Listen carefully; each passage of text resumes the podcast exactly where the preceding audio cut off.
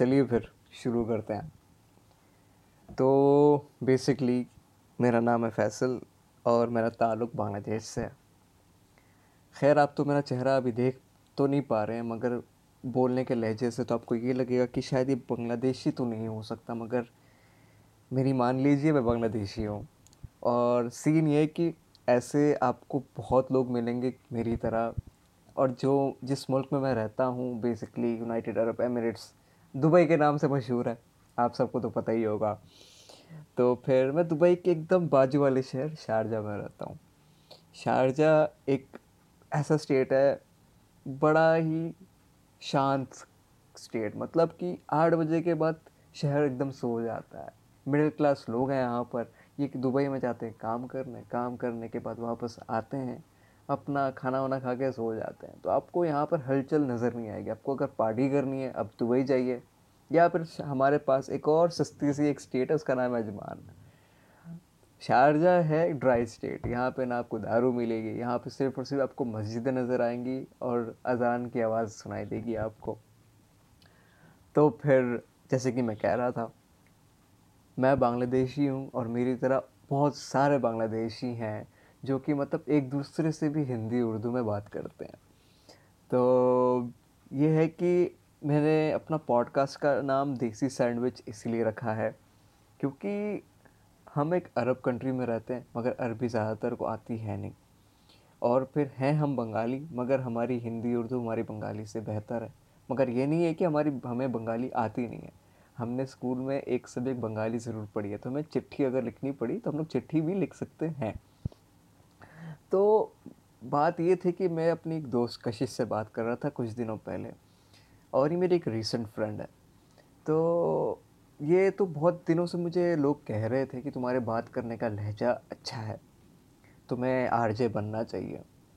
तो मैंने कभी कि, किसी को इतना सीरियसली लिया नहीं मगर मैं हमेशा से ही पॉडकास्ट सुनता आ रहा हूँ। मेरा फेवरेट तो पाकिस्तानी पॉडकास्टर है उनका नाम है जुनेद अकरम। और फिर मुरू भी है, जिनका नाम तैमूर सलाहुद्दीन है। तो इनके मैं पॉडकास्ट सुनते हुए आ रहा हूँ बहुत टाइम से।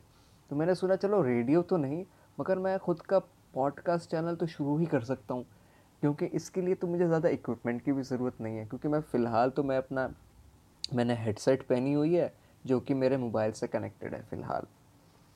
तो अभी देखते हैं, अभी ये चलता है कि नहीं, आप लोगों को पसंद आता है कि नहीं, क्योंकि मैं भी फ्री हूँ। क्योंकि मैं एक जगह में काम कर रहा था ओमान बॉर्डर के पास।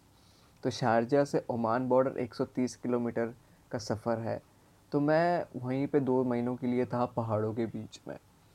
वहाँ पे काम करता था, घर आता था, काम करता था। तो खैर, कोविड की वजह से वो नौकरी से मुझे निकाल दिया गया।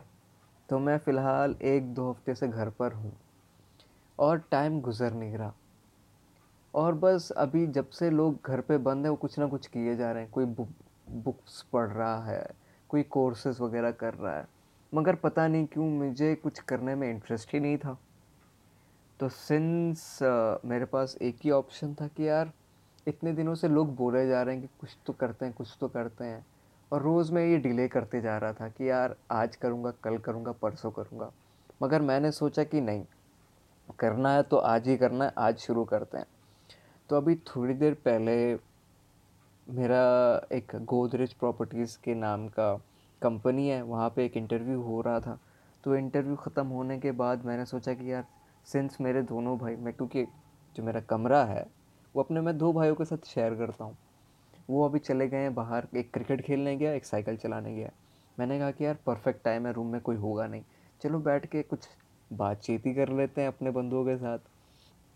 तो खैर तो कशिश मैडम ने कहा कि फैसल आर जे नाइस है तुम अपना पॉडकास्ट चैनल तो शुरू ही कर सकते हो।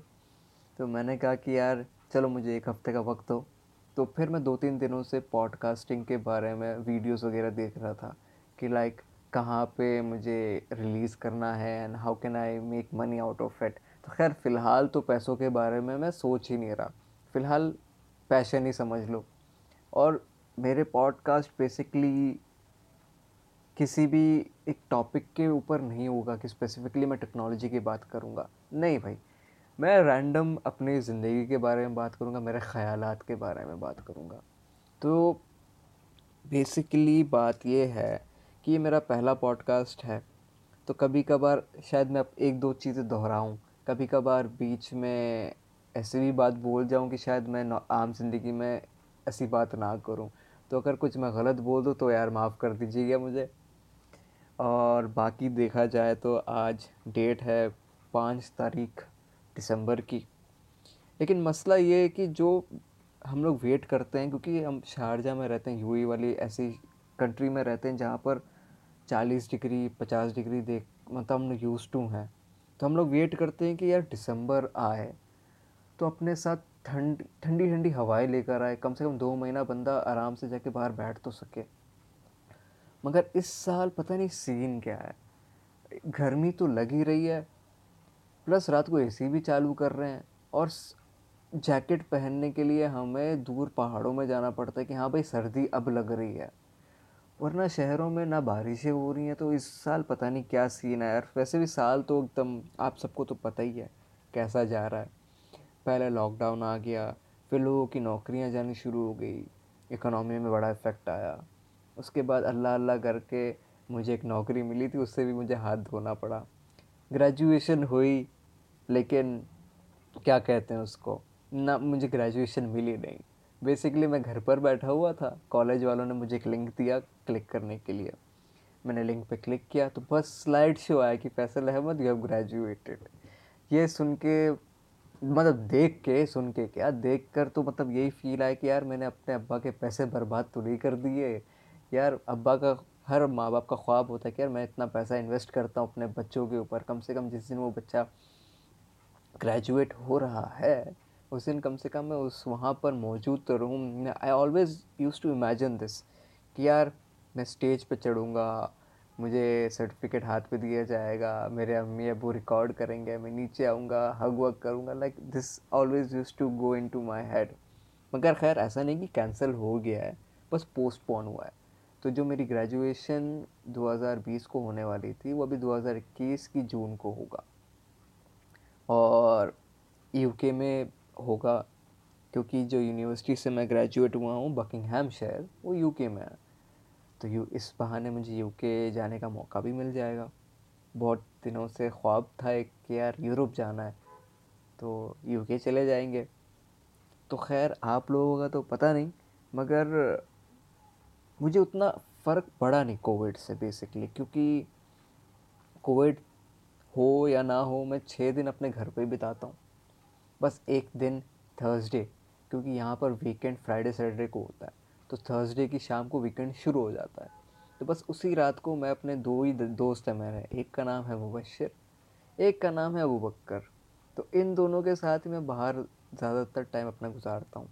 और ये भी बड़े सादे से मेरी तरह दोस्त हैं कि इनको जगह की परवाह नहीं होती। ना हमें मॉल्स का शौक़ है, ना हमें फैंसी रेस्टोरेंट्स का शौक़ है। हम ज़्यादा से ज़्यादा क्या करते हैं? हम जाते हैं वहाँ डेजर्ट पे। नहीं तो कोई भी अगर हमें घास दिख गई, हम वहाँ पे बस अपना चादर बिछा के ताश खेलते हैं, खाना वाना खाते हैं और पूरी रात बात करते हैं। इतना कि मज़ा आता है, ऐसा नहीं कि हम लोग के पास कोई ऑप्शन नहीं है जाने का। हमें फ़र्क नहीं पड़ता कि हम लोग कोई फैंसी सी जगह में है या फिर कोई सादी सी जगह में? हम तीनों एक दूसरे की कंपनी बड़ा इन्जॉय करते हैं और बकचोदियाँ बहुत होती हैं तो टाइम गुजर ही जाता है।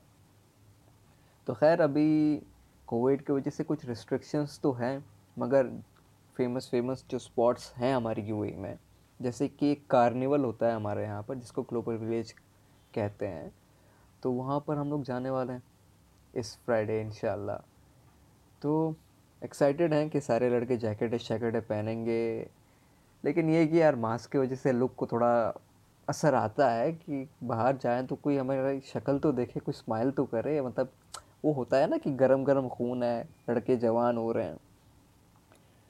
तो फिर आ, मैं फ़िलहाल तो ये छोटा मोटा जो इंट्रोडक्शन है वो तो मैंने दे ही दिया है कि सर जी मैं हूँ बांग्लादेश से शारजा में रहता हूँ। यहीं पे पूरी ज़िंदगी मैंने गुजारी है। हिंदी अच्छे से बोल लेता हूँ। तो फिर अभी अपलोड करके देखता हूँ कि अगर ये पिकअप करते हैं, लोगों को पसंद आ रहा है व्यूज़ आ रहे हैं तो मैं रेगुलरली कुछ ना कुछ आपसे बात कर लिया करूँगा। है कि नहीं? तो इन अगली बार जब बात करेंगे तो अपने एक्सपीरियंसेस के बारे में बात करेंगे कि मैं बचपन में कहाँ था, कैसा था। अपनी जर्नी बताएँगे धीरे धीरे चलो फिर। मिलते हैं आपसे अल्लाह हाफिज़।